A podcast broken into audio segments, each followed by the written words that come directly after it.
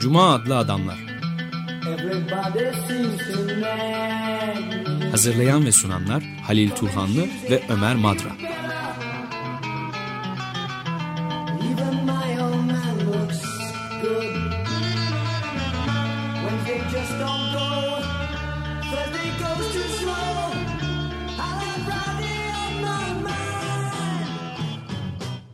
Merhaba Halil, hoş geldin. Teşekkürler, hoş bulduk diyelim. E, konuklarımız var, iki konumuz. Onlara da hoş geldiniz diyelim. Hoş geldiniz. İki genç akademisyen, e, İstanbul Üniversitesi Siyasal Bilgiler Fakültesinden Güven Gürkan Öztan ve evet. Bilgi Üniversitesi'nden Ömer Turan. Ortaklaşa yazdıkları bir yazı var, metni, inceleme. E, 1915 ve devlet aklı erken cumhuriyet döneminde gün, döneminden günümüze inkarcılığın yeniden üretilme biçimleri. Bu e, Kıyam ve Kıtal e, adlı başlıklı kitapta bir katkı. Ama e, çok yakın bir süre içerisinde, bir iki ay içerisinde 2017 yılının hemen başlarında inkarlar inkarda ortaklaşmak Türkiye'de devlet aklı ve 1915 başlığında başlığı bir kitapları da yayınlanacak. Bugün konuşacağımız e, o yazının biraz genişletilmiş biçimi herhalde. Yazı da aslında kitaba bu, bu kitaba en katkılar içerisinde en genişi galiba. Evet. evet hoş geldiniz diyeyim ben de bir kez daha. Şimdi hemen sorularımıza geçelim. Zamanımız az, soracak sorular çok. ee, seçici hafıza kavramını açıklamanızı isteyeceğiz sizden. Ortaya evet. atıyorum bu soruyu. İkinizden biri açıklayabilir. Ulus devlet inşa sürecinde oluşturulan seçici hafıza nasıl oluşturuluyor? Hangi yöntemlerle oluşturuluyor? Ee, aslında seçici hafıza nasıl bir hafızadır? Kolektif evet. hafızanın bir biçimi galiba. Evet, evet, evet. Aslında e, şuradan başlayalım isterseniz. Bütün bu ulus devlet süreçleri hatırlama ve unutma pratiklerinin beraber işlediği süreçler.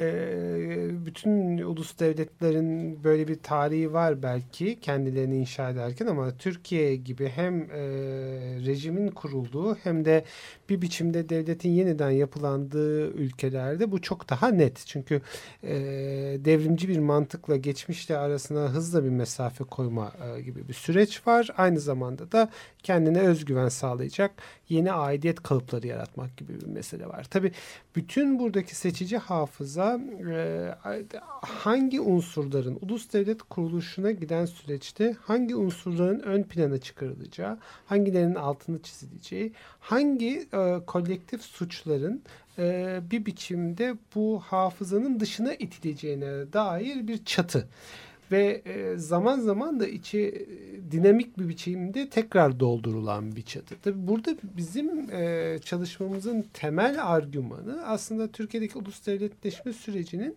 başka pratikler gibi ama Türkiye'nin kendi özgür koşullarında da kimi zaman daha sert gördüğümüz çeşitli etnik temizlik ve kıyımların üzerine inşa edildiği ve bu seçici hafızanın da tam bu kuruluş dönemi içerisinde gerçekleştirilmiş kıyım ve kırımları yok saymak var dediğinde de bunu gerekçelendirmek gibi bir e, operasyonel hamle yaptığına da. Sadece inkar yok saymaktan ibaret değil yani. Değil evet yani aslında e, inkarın çok katmanlı bir süreç olduğunu hep işlemeye çalıştık.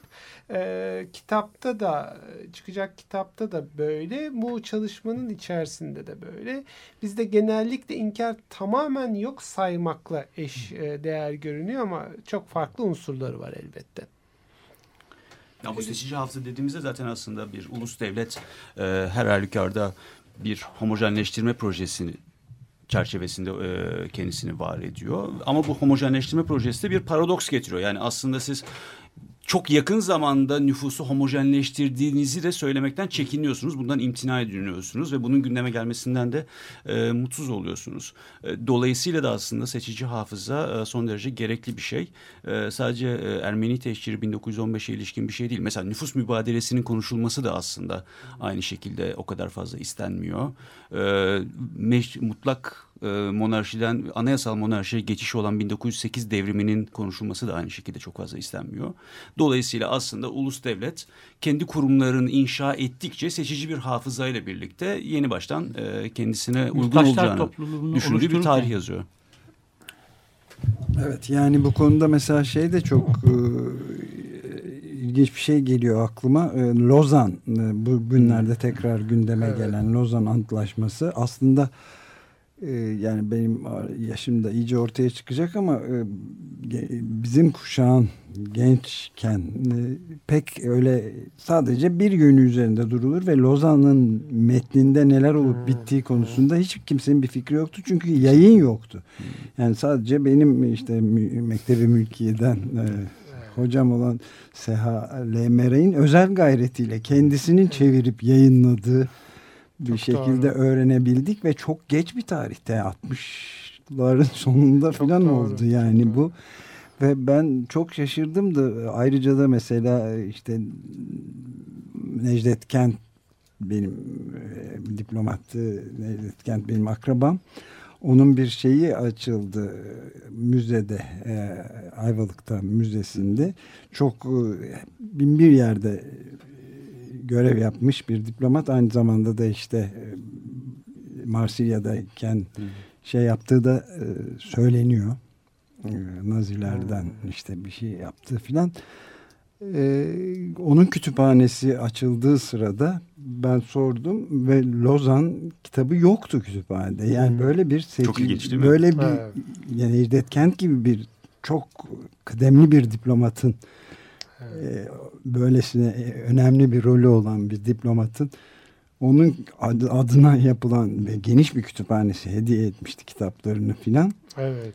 evet Aslında evet. biz bugün hani burada dördümüz herhalde 1915 ve Ermeni teşhirinin hatırlama biçimleri üzerine bir sohbet yapacağız. Ama yani bu seçici hafıza meselesi tas tamam Lozan içinde geçerli.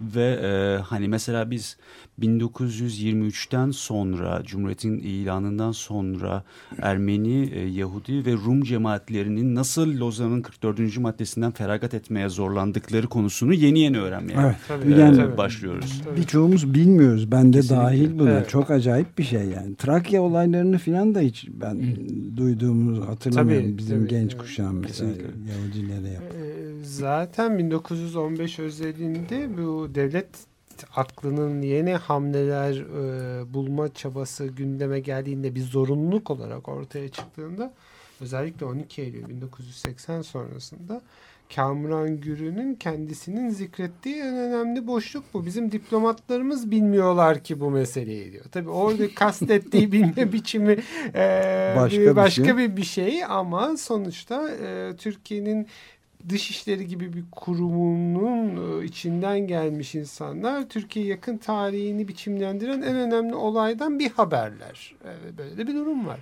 Tam da seçici hafıza buralarda devreye giriyor. Evet çok temel bir kavram olarak evet. karşımıza çıkıyor yani. Yönetmek açısından da ulus dediğimiz o topluluğu yönetmek açısından da gerekli galiba seçici hafıza. Oluşturmanın yanı sıra bir de yönetmek. Kesinlikle, yani. kesinlikle. Çünkü e, aslında tarih yazımı dediğimiz şey büyük ölçüde seçici hafızanın üzerine kurulu.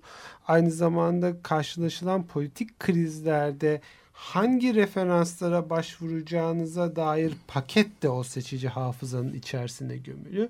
Biz bunu hem erken cumhuriyet döneminde görüyoruz ama sadece onunla da sınırlı değil.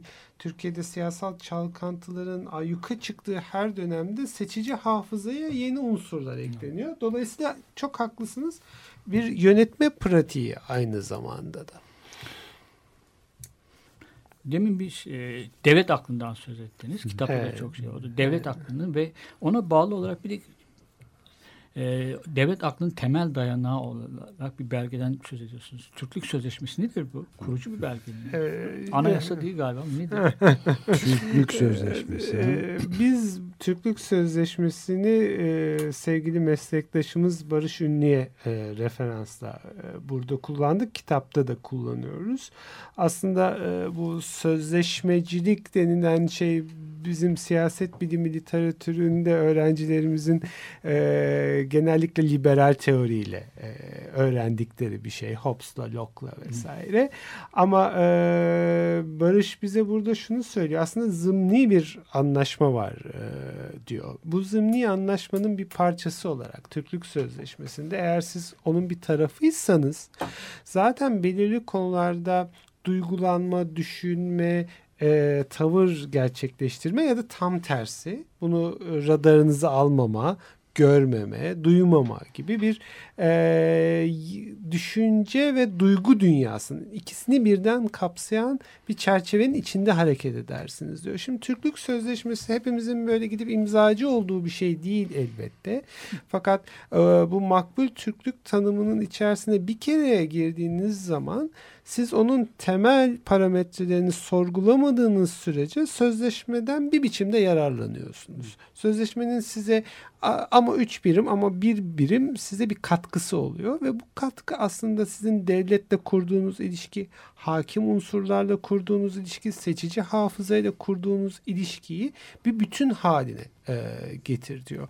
E, Ömer herhalde bize bu devlet hakkıyla Türklük Sözleşmesi hakkında hakkında kurduğumuz bağlantıyı biraz daha netleştirir ama ben bu Türklük Sözleşmesi meselesinin e, barışın e, kavramsallaştırdığı haliyle Türk milliyetçiliğinden daha büyük bir şeye tekabül ettiğini e, söylemek istiyorum. Çünkü e, milliyetçilik siyasi bir tavır ama Türklük Sözleşmesi'nin yarattığı çerçeve milliyetçilik dışındaki ideolojik pozisyonları da içine alan e, bir durum ve e, çoğu insanın ço olgusal gerçeklerle kurduğu ilişkinin e, sarihliğini de etkiliyor. Dolayısıyla biz hani bazen kendi kendimize soruyoruz nasıl olur da böyle temel bir mesele ya da temel bir olgusal gerçeklik karşısında bu kadar kayıtsız kalabiliyor insanlar diye. Yani e, Anadolu'nun bir yerinde yıkılmış bir Ermeni kilisesi görüyor.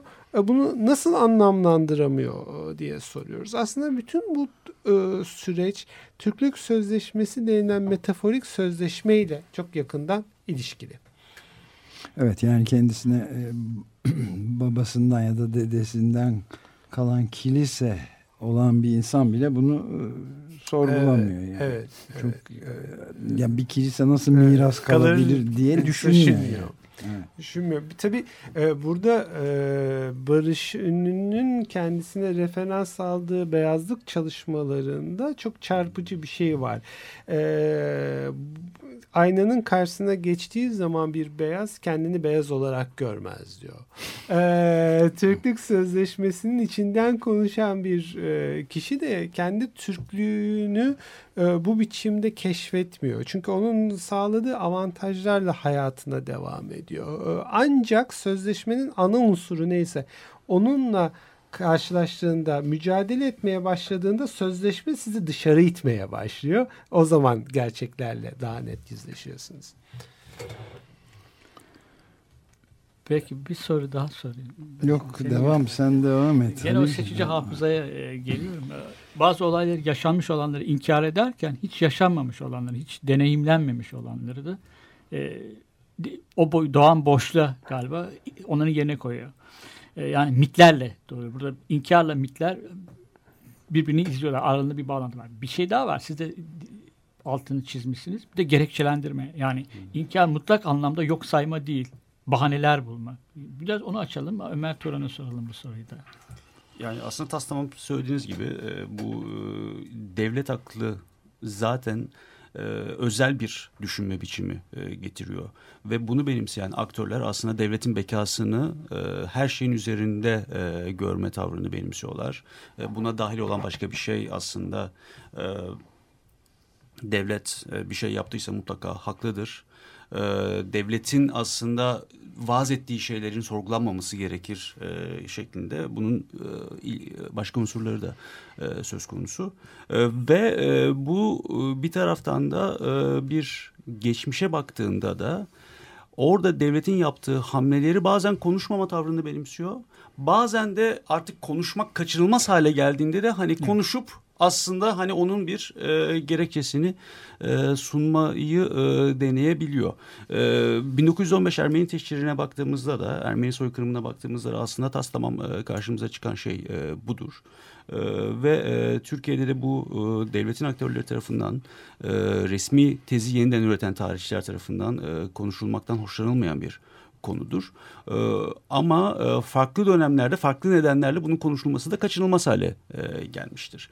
E, burada da aslında e, şöyle bir e, resim de karşımıza çıkıyor. E, bir 1920'ler meselesine belki sonra tekrar döneriz. Hani orada çünkü farklı bir şekilde konuşuluyor ve Evet. konuşulması gündeme gelmesi kaçınılmaz.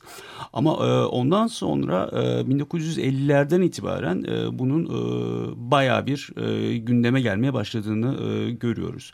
Ve o noktada da aslında Türkiye'de bu işin e, seçici hafıza kapsamında konuşulmasındaki önemli referans noktalarından bir tanesi Talat Paşa'nın anıları.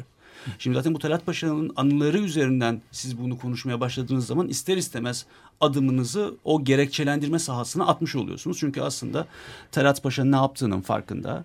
E, yaptığının e, gerek gündelik hayattaki ahlaki normlar açısından gerekse uluslararası normlar açısından e, kabul edilemez olduğunu e, biliyor. E, ve bütün bu günahları işledikten sonra oturup masasına sakince anılarını yazıyor. Ve tabii anılarını yazdığında da aslında bir gerekçelendirmeci e, mantık e, kuruyor. E, o anılar hani 40'lardan itibaren farklı şekillerde basıldı. Hepimizin e, elinin altında olan bir şey. Ve orada gayet sakin şöyle bir gerekçelendirmeci mantık e, kuruyor Talat Paşa. Diyor ki aslında iç savaştı.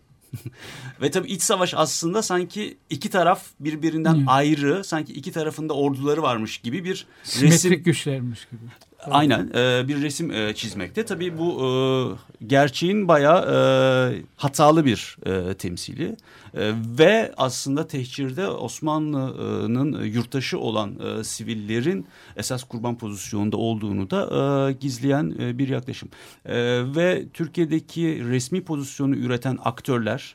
Ee, işte hani Esat Uras'tan başlayın Kamuran Gürün'e e, kadar gelin. Ee, hani bunu Ahmet Davutoğlu'na kadar getirebilirsiniz. Farklı dönemlerde, farklı on yıllarda e, resmi pozisyon bağlamında ağzını açan aşağı yukarı herkes bu iç savaş e, yaklaşımından bir şekilde bir şeyler türeterek aslında pozisyon e, üretiyorlar ve aslında e, söyledikleri şey de e, hani bazı kötü şeyler yaşandı dediklerinde bile bunda mukateleye bağlıyorlar. Hani mukatele de aslında çift taraflı oldu e, anlamında e, bir e, yaklaşım. E, ve hani burada e, biraz önce e, sözünü ettiğimiz Türklük Sözleşmesi'ne geri dönecek olursak Türklük Sözleşmesi'nin unsurlarından bir tanesi de şu.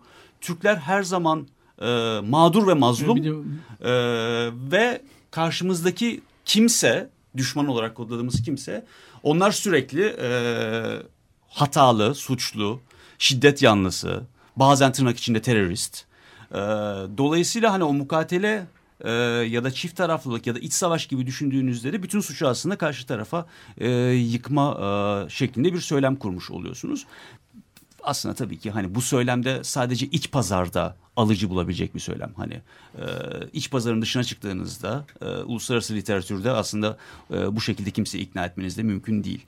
E, yani biraz içeride de işler değişiyor. Artık içerideki ikna edicilikleri de aslında e, azalmakta. Ama uluslararası e, inandırıcılık e, bir kaygı olarak da belirmiyor galiba insanlarda. Yani o Evet. kullanmaya devam ediyorlar şeyi. Tamam. Biraz da mecburiyetten kullanmaya devam Evet, ediyorlar. Yani bütün, tü- bütün dünya dünya alem Türkiye'ye karşı gibi bir mantık her zaman da çeşitli komplolarla devam etmekte hiç şaşmadan.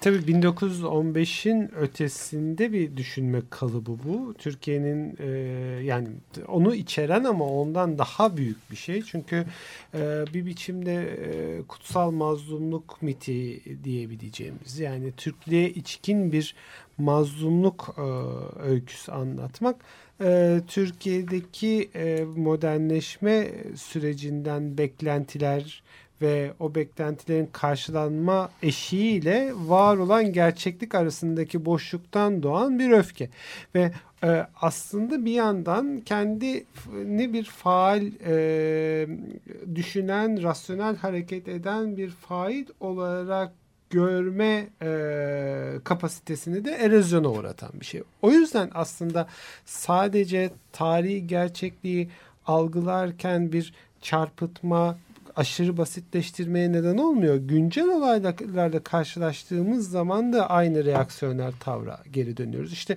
e, dün Avrupa Birliği ilerleme raporuna verilen tepkiye baktığınızda da aslında orada e, bütün biz bunları yapmadık ya da siz bunları görmüyorsunuz çünkü nokta nokta ve o nokta noktanın içerisinde burada e, sürekli mağduriyete uğrayan bir halkın öyküsü anlatılıyor. Şimdi bu bildiğimiz anlamıyla e, devrimci bir mağduriyet ya da e, başka bir şeye uymayan bir e, kavram. E, tam da aslında sizin yapamadığınız e, gücünüzün yetmediği ya da iradi olarak yapmaktan kaçıldığınız yerdeki bir sorumluluk devrine tekabül ediyor ki bence kolektif anlamda patolojik olan bu. Buradan sadece tarihle yüzleş, yüzleşememekle kalmıyorsunuz. Aynı zamanda iç barışınızı da e, tesis edemiyorsunuz. Evet, bu ama seçici hafızanın da bir inşası da çok önemli galiba.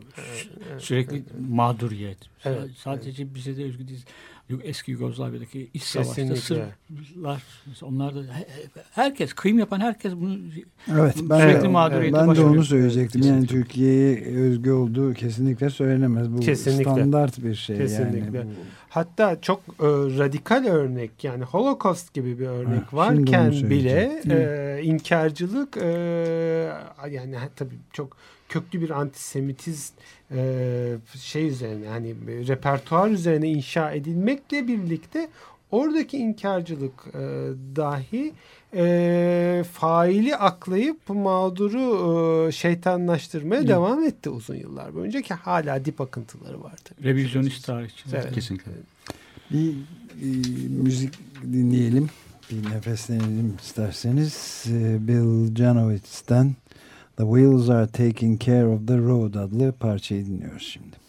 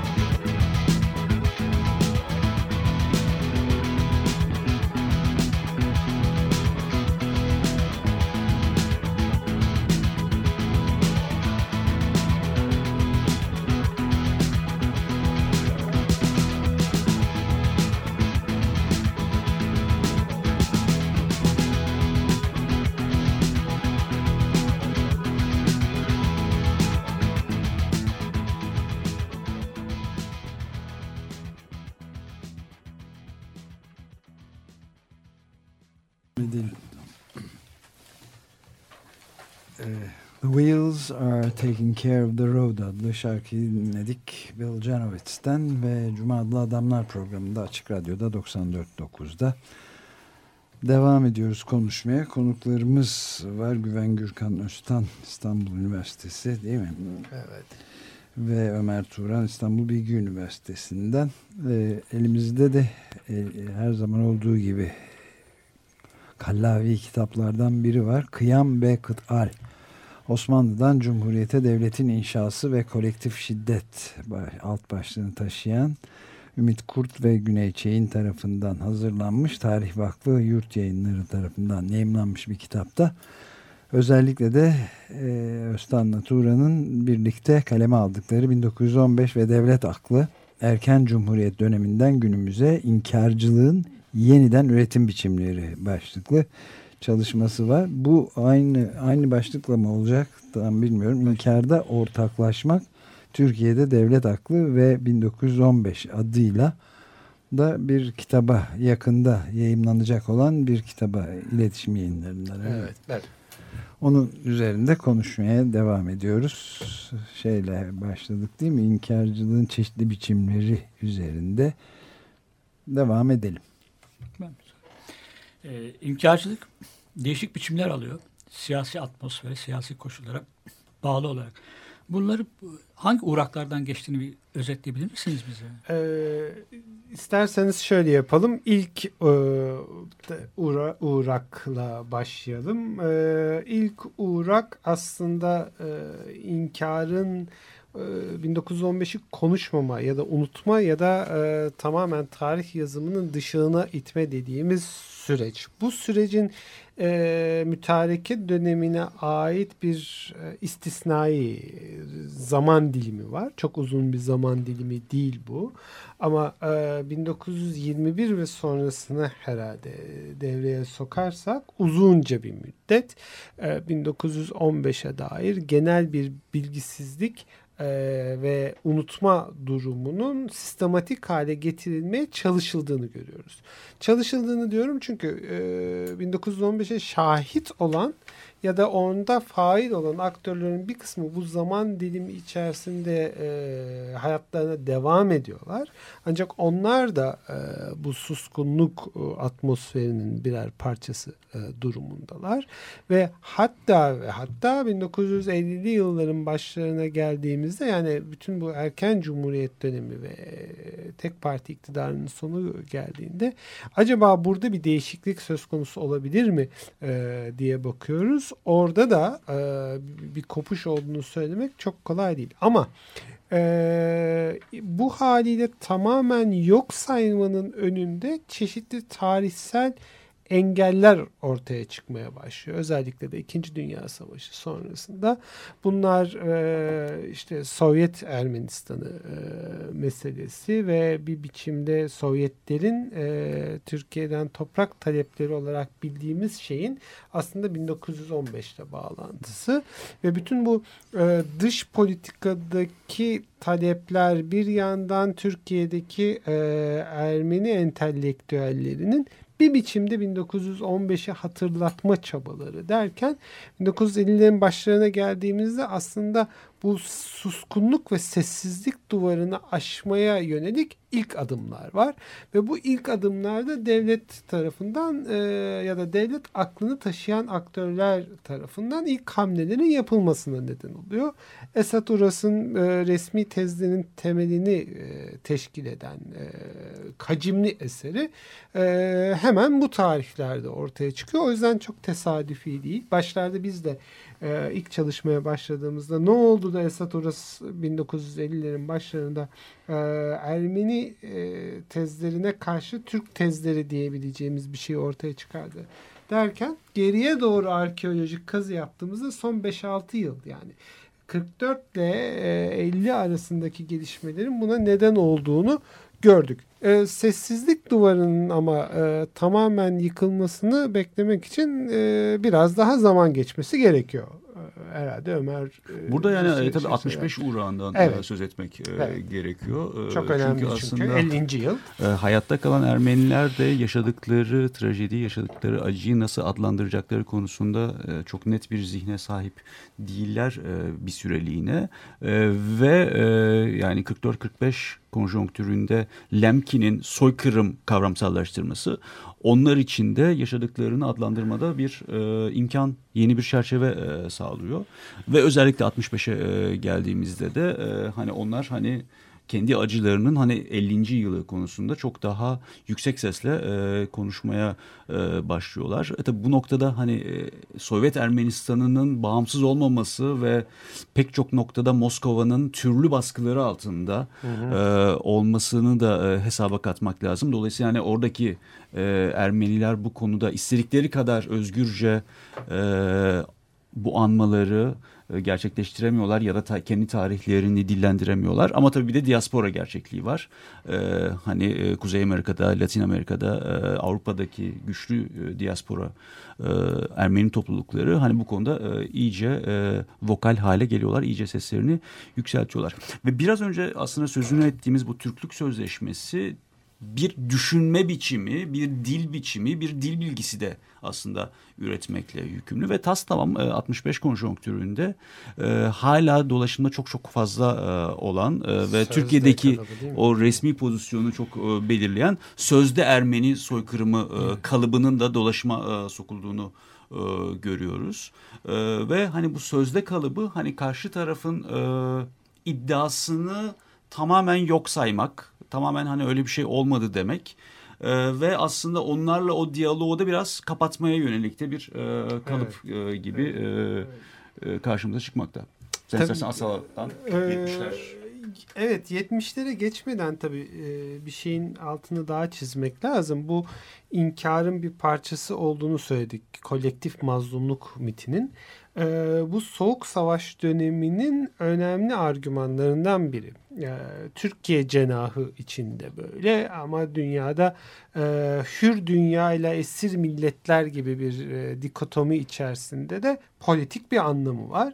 E, 60'lı yıllarda Türkiye'de Türkiye sağının e, çeşitli aktörleri e, esir milletler literatürünü Türklükle bağdaştırarak yeni bir e, çerçeve yaratmaya başladılar. Orada e, sistematik olarak aslında Sovyetler e, nüfuzu altında olan Türklerin yaşadıkları mağduriyetlerden bir siyasi pozisyon e, yaratmaya çalışıyorlardı. Bunu tarihsel olarak desteklemek için de e, geriye döndüler ve geriye döndüklerinde baktıkları şey aslında Birinci Dünya Savaşı konjonktürüydü.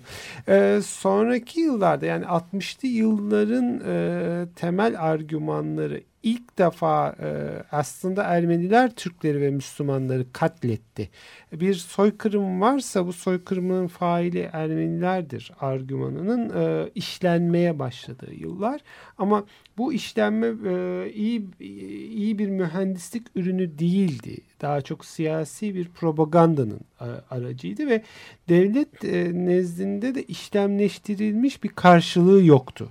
E, buradaki kırılma yani her ne kadar e, Türkiye Cumhuriyeti Devleti 65'te bir şok yaşadıysa da 50. yıl anmaları ile birlikte hatta ve hatta bu anmalara e, mesafeli duran Sovyetler de Sovyet Ermenistan'ında bir anıt yapılmasına e, izin verdikten sonra e, bir şeyler yapılması gerektiğine dair ilk şeyler kulislerde konuşuluyordu. Fakat sonrasına baktığımızda yine bir sessizlik dönemi var ta ki Asala saldırılarına kadar. Asala saldırılarının 70'lerin ikinci yarısıyla 80 80'lerin ilk 3-4 yılını kapsadığımızda ilk defa inkarcılık ya da devletin 1915 konusundaki hamle repertuarını sistematize etme gereğini e, beraberinde getirdiğini söyleyebiliriz. Tabi burada önemli kriter e, biz biliyoruz ki tarih yazıcılığı söz konusu olduğunda seçici hafıza söz konusu olduğunda e, 1915 e, bir mihenk taşına dönüşüyor ve orada Dışişleri Bakanlığı artık çok önemli bir aktör haline geliyor. Çünkü e, 60'ların sonları ve 70'lerde 1915 e, sorunsalıyla ilk karşılaşan Türkiye'nin dışişleri mensupları. Yani aslında orada gerçekten e, dışişleri mensuplarının e, farklı görev yaptıkları şehirlerde cinayetlere kurban gitmesi hani bakanlığın e, koridorlarına bir bomba gibi e, düşüyor.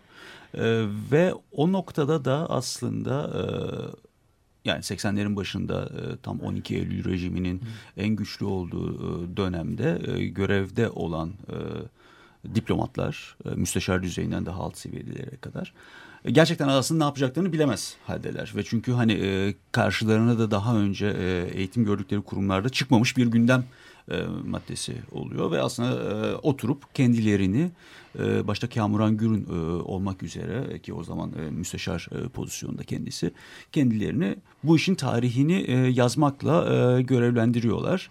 E, bulabildikleri ana kaynakta aslında e, Esat Uras'ın e, kitabı. 1950'de çıkmış e, olan e, kitabı. Gene bir hani e, akademik olmayan bir tarih çabasının bir ürünüdür Esat Uras'ın e, kitabı da. E, ve hani e, Kamuran Gürün de gene hani akademik olmayan bir e, tarih çabasına e, girişerek e, meşhur Ermeni dosyası e, kitabını e, yazıyor ve hani böylece aslında resmi pozisyon e, artık iyice e, kendi sabit metnine, sabit anlatısına e, kavuşmuş oluyor 1983 yılında. Evet, tabii. Müfredat gibi bir şey oluyor. Bu kesinlikle. Yani. Kesinlikle. kesinlikle.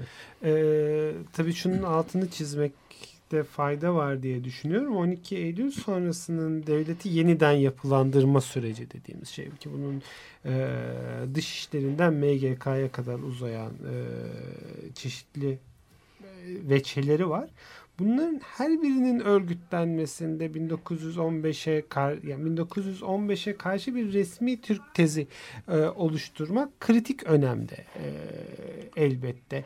E, hatta şunu söyleyebiliriz belki müfredat denilen e, şey yeniden yapılandırılırken 80'lerde iki tane önemli mesele var. Birincisi Bulgarların aslında Bulgaristan'daki Müslümanların aslında Anadolu'dan giden Türkler olduğunu kanıtlatmak. İkincisi de 1915'te asıl katledilenlerin Türkler olduğunu söylemek. E, bir, bir ufakta not e, tabii 12 Eylül sonrası yaşanan tasfiyeler 1402'likler falan derken e, Türkiye Akademiyası'nın sosyal bilimler alanında e, yeni kadrolaşmaları e, bu işlerle e, görevlendirilmiş isimler. O yüzden Mandarinler diyor. Evet, evet, evet, evet, evet. Ve o yüzden o dönemde yapılan şeylere baktığımızda uluslararası ikna edicilik düzeyleri çok düşük ama ilk defa artık üniversite öncesinde işte ilkokullarda ve ortaokullarda e, bu konunun müfredatın içerisine sokulması gibi bir hamle yapılıyor.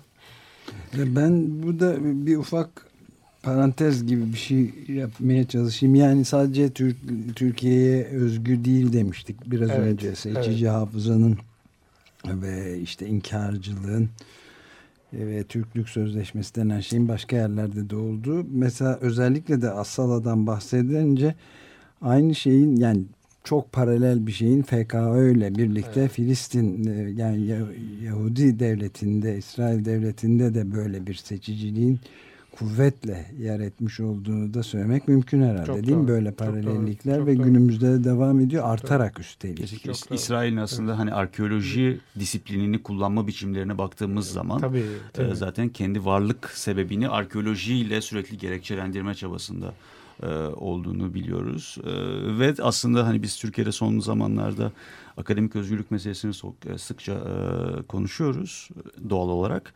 Ama hani İsrail'in oradaki mesela arkeolojide yaptığı çeşitli hamleleri eleştiren e, akademisyenler e, Amerikan üniversitelerinde de oldukça e, zor durumlarda kalıyorlar. E, hani aslında böyle tabular, konuşulmasından hoşlanılmayan e, konular e, sadece bu coğrafyaya özgü değil aslında her coğrafyanın kendisine özgü iç gerilimleri ve zorlukları var. Evet yani İsrail'in o çok aslında bayağı cesur diyebileceğimiz tarihçileri de orada barınamaz hale evet. gelip Londra'ya ve başka yerlere evet. gitmek zorunda evet, kalıyorlar. Evet, evet. Üniversitelere filan. Doğru yani evet. gerçek tarihi e, yazma çabasında olan tarihçiler. Kesinlikle, kesinlikle. Ulus devletin hizmetinde olmayan bir arkeoloji, bir tarihçilik. Evet. evet.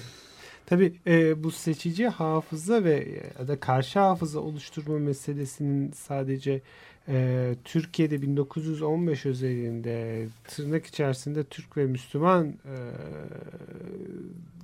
tabanda olduğunu e, söylemek de çok doğru değil. Yani Ermeni kimliğinin, Türkiye'deki Ermeni kimliğinin inşasının da dinamik bir inşa olduğunu ve e, aynı zamanda uluslararası ölçekte Ermeni diasporasının e, bugün kendine kimliğinin temel unsurları olarak nakşettiği sembollerin de zaman içerisinde oluştuğunu hatırlamak lazım.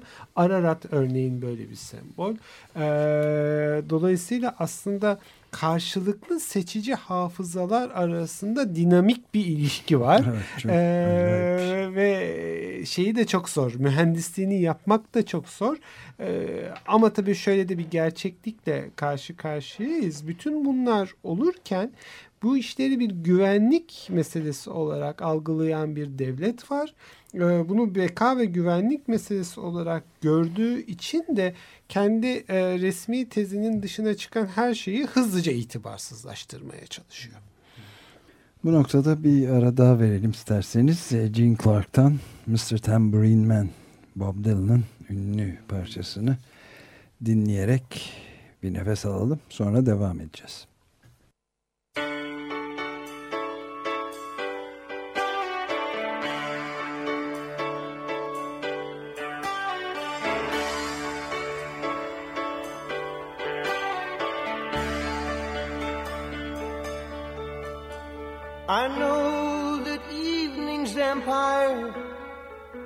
Has returned into sand, left me blindly here to stand. And but for the sky, there are no fences facing. My weariness amazes me, I'm branded on my feet and I have no one to meet but the ancient empty streets too dead for dreaming. Hey, Mr. Tambourine Man, play a song for me. I'm not sleepy there ain't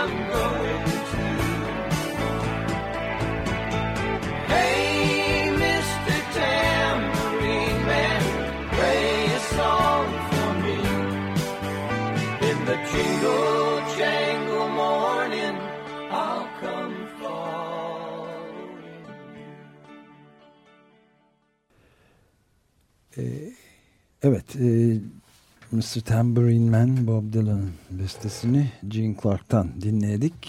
Cuma adlı Adamlar programında Ee, devam ediyoruz. Güven Gürkan Öztan ve Ömer Turan'la konuşmaya 1915 ve devlet aklı erken cumhuriyet döneminden günümüze inkarcılığın yeniden üretim biçimleri başlıklı bir makalelerinden kalkarak yeni bir e, kitaba da dönüşüyor. Bu temel meseleleri tarihin, tarihçiliğin inkarda ortaklaşmak Türkiye'de devlet aklı ve 1915 diye başlığıyla da önümüzdeki yakın dönemde yayımlanacak olan bir kitabı daha biz yayınlanmadan buradaki temalarını konuşma fırsatı buluyoruz.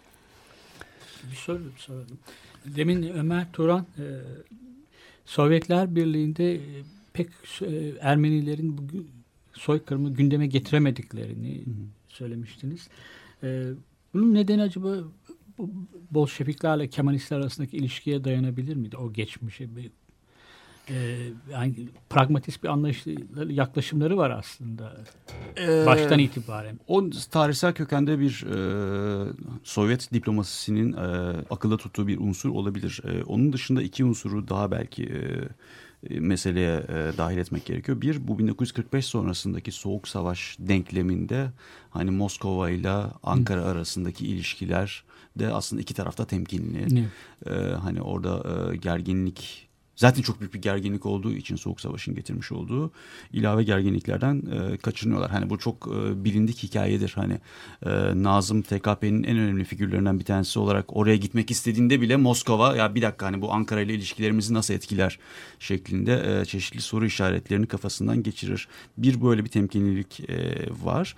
E, ikinci bir tanesi de aslında e, Moskova ile Erivan arasındaki ilişkiler yani aslında Sovyetler Birliği'nin oradaki ulusal kimliklerin kendi davalarını ön plana çıkartmasından duyduğu huzursuzluk e, bunu e, sınırlandırma girişimi. Dolayısıyla mesela bu 65'teki e, Erivan'da yapılacak anıt için e, bir bağış kampanyası yapıldığında işte hani Erivan'la Moskova arasında çeşitli pazarlıklar yapılıyor. Anıtın belli bir e, ölçekte olması, çok büyük olmaması e, gibi. Hani en sonunda vardıkları e, uzlaşıda tamam anıtı yapın ama çok da büyük olmasın gibi bir nokta. Orada ufak bir şey e, 65 Rusya deyince iki çeşit tören, iki tören var e, 50. yıl töreni. Biri resmi tören. O oldukça mütevazı ama o töreninden hoşnutsuz olan e, daha genç kuşak Ermeniler e, müthiş bir e, nümayiş yapıyorlar ve orada aslında Ermenilerin daha önce yoğunluklu yaşadığı Türkiye, Anadolu coğrafyasındaki bölgeleri Ermenistan olarak gösteren bir haritayla e, yapıyorlar. Bu büyük bir infial yaratıyor Türkiye tarafında. Ve bu e, rahatsızlığı da doğrudan Rusya'ya bildiriyorlar. Ve ondan sonraki yıllarda biraz daha e, hafiflemiş, sınırları çizilmiş bir anma programı var. Dolayısıyla devletler arasındaki dengenin burada Ömer'in dediği gibi çok önemli bir etkisi olduğunu düşünüyorum. Evet orada da böyle biraz provokatif sayılacak bir şey olmuş herhalde. Tabii tabii tabii tabii tabii tabii. Yani aslında e, 65'i takip eden süreç içerisinde e, diasporada karşılaşılan yani Asala'dan önce karşılaşılan eylemlerin de e, provokatif yanları var. E, mesela Tü- Türkiye'den iş adamları e, Latin Amerika gezisi yapıyorlar. Orada daha önceden gitmiş bir e, Ermeni diasporası var. Arjantin başta olmak üzere. E, ciddi tepkiyle karşılaşıyorlar ve o tepkinin yani özellikle ticaret adamlığı, iş adamlarına falan yöneliyor olmasının da hemen burada bir karşılığı oluyor Yankısı elbette. tabii. Tabii. Peki 1990'ların sonunda tekrar bir değişiklik var. Yeni devlet politikaları belirleme Hmm. ihtiyacı doğuyor. Bu ihtiyacı doğuran nedir? 1990'ların sonunda. Aslında e, iki e, aşaması var. Birinden ben bahsedeyim. Belki birinden Ömer bahseder. Evet, Birin- 4-5 dakikamız kaldı. Çok hızlıca söyleyeyim. 90'larda e, Türkiye kamuoyunun özellikle Türkiye kamuoyu üzerinde etkili olan entelektüellerin 1915 e, ile ilgili e, bilgileri resmi tezin dışına çıkan e, çeşitli araştırmaları ilk defa e, okuyucularla buluşmaya başladı. Bu çok önemli bir gelişmeydi. E, ikincisi Agos'un e, yayın hayatına başlaması önemli kırılma noktalarından biriydi. Yine e, iç dinamikler açısından baktığımızda Türkiye'deki tarih yazıcılığı alanında yapılmış e, sadece 1915'i değil ama e, kuruluş dönemini eleştirel e, ele alan eserlerin sayısındaki çoğalma e, çok önemliydi. Ama bunun bir de dış e, yanı var. Onu da Ömer'e bırakayım.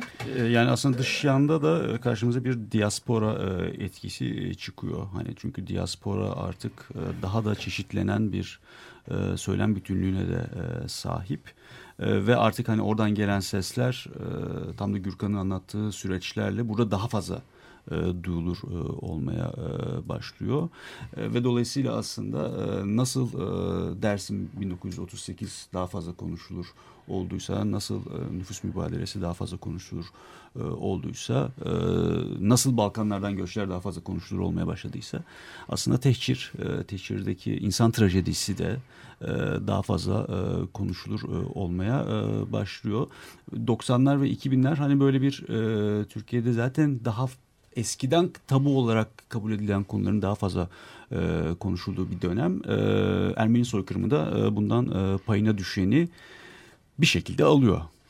Evet Ömer Turan yani şey de ilginç aslında Dersim deyince o da bu seçilmiş hafızanın tipik örneklerinden biri. Bir bütün kuşak hiç Dersim'in adın, adı da dahil olmak üzere Tunçeli diye ya da Tunceli diye bilinen ve orada olup bitenler konusunda yani geçenlerde burada depodaki bir sergi vesilesiyle kapsadık. Ee, yani insanlar bilmi, bilmiyorlar. Böyle orada ne olup bittiğini hmm. bilmiyorlar. Büyük bir isyan sonucunda Sohbetimiz, bastırıldı zannediliyor mesela. Sohbetimizi aslında seçici hafızayla başladık. Ee, belki hani tekrar bu çemberi kapatıp oraya evet. geri dönebiliriz. Hani yaşadığımız şehirdeki ikinci havaalanının adı Sabiha Gökçen. Hani evet. Hani bundan daha iyi bir seçici hafıza e, özeti e, var mı?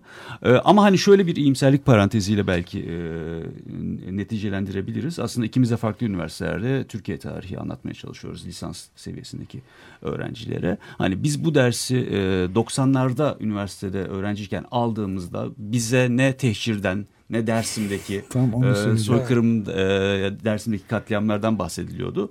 Ama şimdi hani İstanbul Üniversitesi Siyasal Bilgiler Fakültesi'nde, Bilgi Üniversitesi'nde, ODTÜ'de, Boğaziçi'nde, Sabancı'da farklı yerlerde e, insanlar bunu lisans öğrencisiyken derste görüyorlar. Hani o konudaki temel kitaplar ne? Hani onlar e, ders izlencelerine girmiş durumda. E, Türkiye'nin karamsar bir döneminden geçiyoruz ama böyle küçük iyimserlik parantezleri de belki vardır. Ee, çok da ihtiyaç var evet. Galiba bitiriyoruz. Ee, Güven Gürkan Öztan ve Ömer Turan çok teşekkür ederiz. İstanbul Üniversitesi Siyasal Bilgiler Fakültesi ve İstanbul Bilgi Üniversitesi öğretim üyeleri ve yeni e, bir kitabın da eşiğinde basılmak üzere, yayınlanmak üzere olan bir kitabın eşiğinde İnkarda ortaklaşmak Türkiye'de devlet haklı ve 1915 meselelerini konuşma fırsatı bulduk. Çok teşekkür ederiz. Çok teşekkür Biz teşekkür ederiz. Çok sağ olun. Hepinize günaydın. Bitirirken de e, Boots of Spanish Leather Bob Dylan'ın bir başka parçasını da Bill Janowitz ve Chris Toggen'den dinliyoruz. Müzik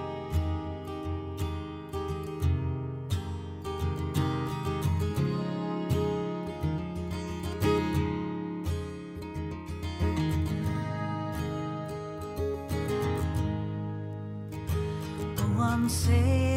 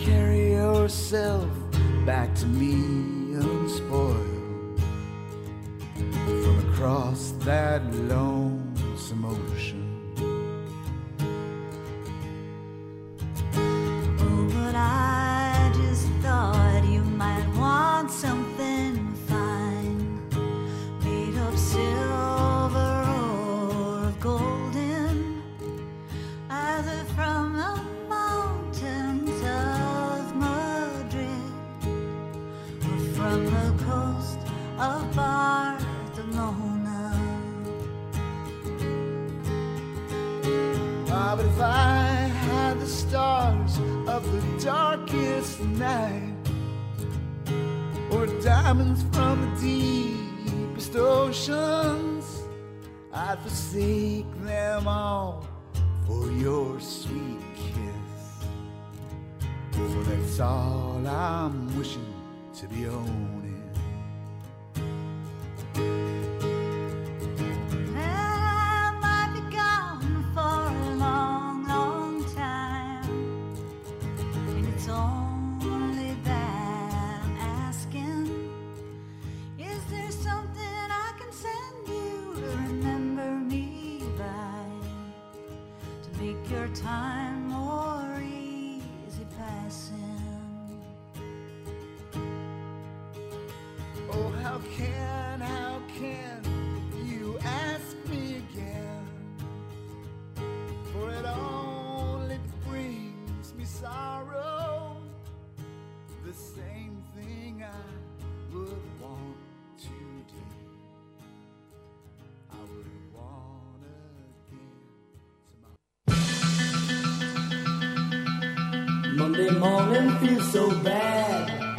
Cuma adlı adamlar.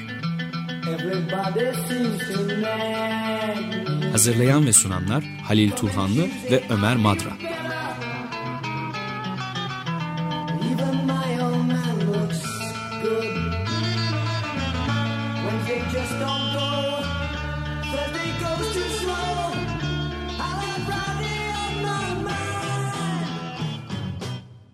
Açık Radyo program destekçisi olun bir veya daha fazla programa destek olmak için 212 alan koduyla 343 41 41.